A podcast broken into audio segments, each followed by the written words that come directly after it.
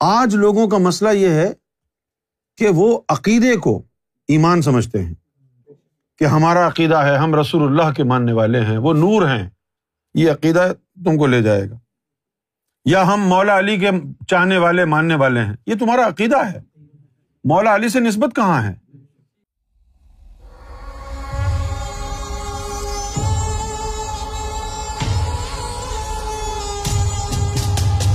یہ جو قرآن کی آیت ہے، یہ اللہ تعالیٰ نے اپنے واحد الہ ہونے کے دلائل دیے ہیں۔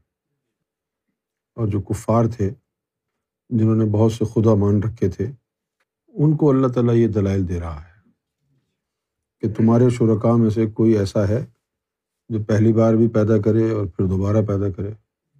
آپ کہہ دیجیے کہ اللہ ہی پہلی بار پیدا کرتا ہے، پھر وہی دوبارہ بھی پیدا کرے گا۔ تو یہ سارے دلائل ہیں۔ جو ماننا ہے، اس کا یہی ایک مسئلہ ہے۔ ماننا۔ میں بھائی آپ کو مانتا ہوں۔ اب یہ ایک مسئلہ درپیش ہوتا ہے۔ میں نے کہا کہ بھائی جنت ایسی ہے۔ جنت ویسی ہے۔ آپ نے دیکھا تو نہیں۔ میں نے کہا، آپ نے مان لیا۔ اگر میں جھوٹا ہوں تو آپ کا عقیدہ بھی جھوٹا ہے۔ میں سچا ہوں تو آپ کا عقیدہ بھی سچا ہے۔ اب جتنے لوگ مختلف خداؤں کو مانتے تھے، تو انہوں نے ان خداؤں کو دیکھا تو نہیں تھا۔ سنتے آ رہے تھے، مان رہے تھے، آبا و اجداد ان کے مان رہے تھے۔ لہذا سچے دین کی نشانی ایک ہے۔ سچا دین وہ ہوتا ہے کہ جس میں آپ ذہنی طور پر بھی مانتے ہیں اور پھر روحانی طور پر آپ کو کچھ محسوس بھی ہوتا ہے۔ جیسے کہ دل میں رب کے نور کا اتر جانا۔ پھر جب وہ نور آپ کے دل میں اترتا ہے تو اس سے آپ کا جو ماننا ہے وہ مضبوط ہو جاتا ہے۔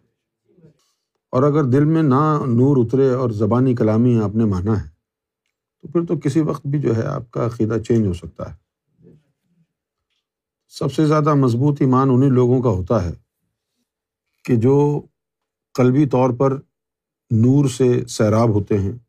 نور سے فیضیاب ہوتے ہیں۔ ان کے دل میں اللہ کا نور جو ہے، وہ گرمائش پیدا کرتا ہے اور یقین کو بڑھاتا ہے۔ پھر وہ ذہنی طور پر اللہ کو مانتے بھی ہیں، تسلیم بھی کرتے ہیں۔ اب دین دو طرح کے ہیں۔ ایک دین وہ ہے جو لوگوں نے خود بنایا۔ اب جیسے یہ بدھسٹ لوگ جو ہیں، یہ انسانوں کا بنایا ہوا دین ہے۔ اللہ نے تو نہیں بنایا۔ رہ گئی بات گوتم بدھ کی۔ وہ اچھا آدمی تھا۔ اللہ کی تلاش میں تھا۔ اس کو کوئی راستہ نہیں ملا۔ وہ جنگل میں بیٹھ گیا۔ مصیبت یہ ہے کہ انسانوں کو منوانا، حقیقت بتانا بھی بڑا مشکل کام ہے۔ اگر کوئی نہ ماننا چاہے تو آپ ہزار کوشش کریں، نہیں مانے گا۔ تو ایک تو وہ دین ہے جو انسانوں نے بنایا ہے مذہب۔ اس میں تو صرف زبانی کلامی ماننا منوانا ہے۔ اس میں نہ آپ کے کردار میں کوئی تبدیلی آتی، نہ رب کی طرف سے کوئی چیز آپ کے سینے میں اترتی ہے۔ تو بیکار ہی ہے۔ اور ایک دین آتا ہے رب کی طرف سے۔ اس کے اندر دو طرح کے علم آتے ہیں، ایک ظاہری اور ایک باطنی۔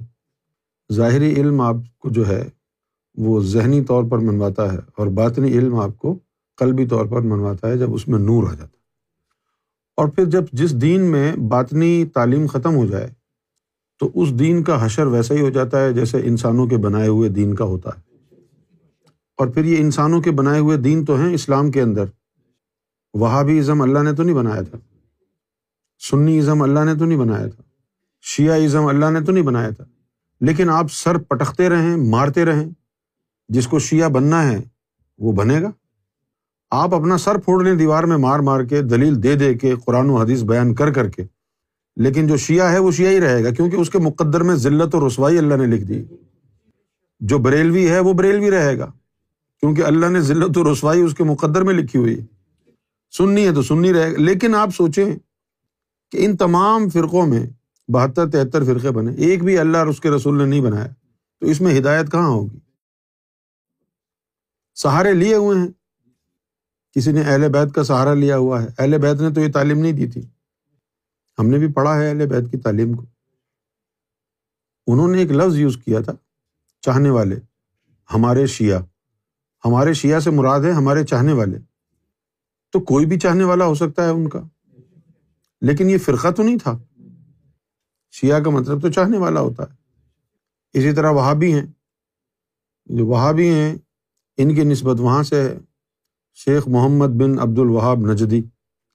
تو یہ مسلمان کہاں ہیں؟ یہ تو وہاں بھی ہیں۔ پھر شیخ عبد النا وہاب نجدی کے کے جو عقائد ہیں، وہ ہندوستان آ گئے۔ وہاں پر ایک شہر ہے دیوبند۔ اس شہر میں مدرسہ تھا۔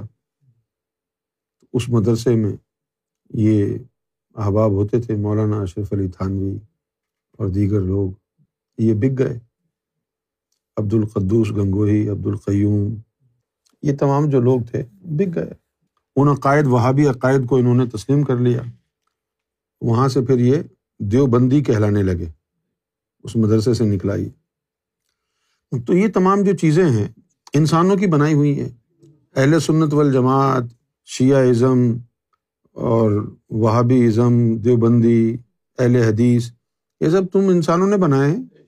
ان کے اندر کہاں ہدایت ہوگی؟ ہدایت تو اس میں ہے جو اللہ اور اس کے رسول نے دیا ہے۔ لہٰذا یہ جو لوگ ہوتے ہیں، یا تو اس مذہب کے ماننے والے جس میں فتنہ پیدا ہو چکا ہے۔ کس کس مذہب میں فتنہ ہو چکا ہے؟ سارے مذاہب۔ یہودی ازم میں فتنہ ہو چکا ہے۔ کرسچینٹی میں فتنہ ہو چکا ہے۔ اسلام میں فتنہ ہو چکا ہے۔ سکھ ازم میں فتنہ ہو چکا ہے۔ ہندو دھرم میں فتنہ ہو چکا ہے۔ ماننے کو کوئی تیار نہیں۔ لہٰذا جو آپ کا جی چاہتا ہے کرتے رہیں۔ یہ ساری اکڑ جو آج دکھاتے ہیں لوگ، قبر میں جائیں گے تو پھر سیدھی ہو جائے گی کہ کس اندھیرے میں تھے۔ اصل جو چیز ہے وہ روحانیت ہے، کیونکہ روح نے اوپر جانا ہے۔ جسم نے تو اوپر جانا نہیں ہے۔ جسم تو یہیں رہ جائے گا، یا جلا دو گے یا دفنا دو گے۔ اوپر تو آتما جائے گی، روح جائے گی۔ اگر روح بیدار ہے اس روح نے اللہ کا ذکر کیا ہے، اللہ کو جانتی ہے، وہ کام آئے گی۔ اب دیکھیں نا، دنیا کے اندر سب سے بڑے دو فرقے ہیں۔ ایک تو سنی ہے اور دوسرے شیعہ ہیں۔ یہ دو فرقے بڑے ہیں۔ شیعہ فرقے کے اندر بتیس فرقے ہیں اور سنیوں کے اندر بھی کوئی انیس بیس فرقے ہیں۔ اب شیعہ سے کوئی پوچھے، تم مولا علی کے ماننے والے بتیس فرقوں میں کیوں تقسیم ہو گئے؟ تم بتیس کے اندر کون ہدایت پر ہے، کون گمراہ ہے؟ کہ حضور نے تو فرمایا تھا کہ صرف ایک جو ہے ناجی ہوگا، باقی بہتر جو ہیں، وہ ناری ہوں گے، جہنمی ہوں گے۔ آج لوگوں کا مسئلہ یہ ہے کہ وہ عقیدے کو ایمان سمجھتے ہیں کہ ہمارا عقیدہ ہے، ہم رسول اللہ کے ماننے والے ہیں، وہ نور ہیں، یہ عقیدہ تم کو لے جائے گا۔ یا ہم مولا علی کے چاہنے والے، ماننے والے ہیں، یہ تمہارا عقیدہ ہے۔ مولا علی سے نسبت کہاں ہے؟ یہ عقیدہ ہے۔ یا کوئی یہودی کہے جی ہم موسا کے ماننے والے ہیں، ہمارے لیے کافی۔ یا کوئی آج یہ کہتا ہے کہ میں عیسیٰ کا ماننے والا ہوں، میں جان دا بیپٹسٹ سے بہتر ہوں۔ تو عیسیٰ علیہ السلام کے زبانی کلامی ماننے والا ہے نا۔ عیسیٰ علیہ السلام سے روحانی تعلق ہے؟ نہیں تسلیم کرنے کو کوئی تیار نہیں ہے۔ تسلیم کرنے کو تیار کیوں نہیں ہے؟ اس لیے کہ ان کو جانا جہنم میں یہ فرقے تو بہانے بنے ہیں ان کو۔ جنت سے ہٹا کے جہنم میں لے جانے کی، ان کی تقدیر میں جہنم لکھی ہوئی ہے۔ اور جس کے مقدر میں ایمان ہوتا ہے، جب حق کی آواز بلند کی جاتی ہے، تو وہ دوڑ کے آ جاتا ہے۔ اب دیکھیں، ہمارے ساتھ جو لوگ لگے ہوئے ہیں، اس کے اندر تمام فرقوں سے نکل نکل کے وہ لوگ آئے ہیں جن کے مقدر میں ایمان تھا۔ اگر ایمان نہ ہوتا تو آپ شینا سنی شیعہ وہ پہ ہی لڑتے رہتے، جھگڑتے رہتے۔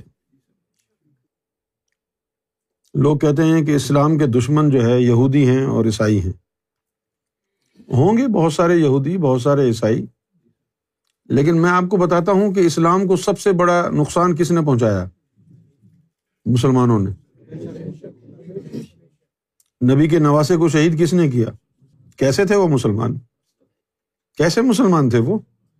وہ کیسا صحابی تھا جو مولا علی سے جنگ کر لیا جس نے؟ کیسا صحابی تھا یار وہ؟ اگر یہ مولا علی سے جنگ کرنے کے بعد بھی تم صحابی ہو تو بھائی ہم تو ایسے اسلام سے مبرہ ہیں۔ ہمیں نہیں چاہیے ایسا اسلام۔ جس کے اندر اپنے مولا کے اوپر تلوار کرنے کی اجازت ہو وہ دین نہیں چاہیے ہمیں۔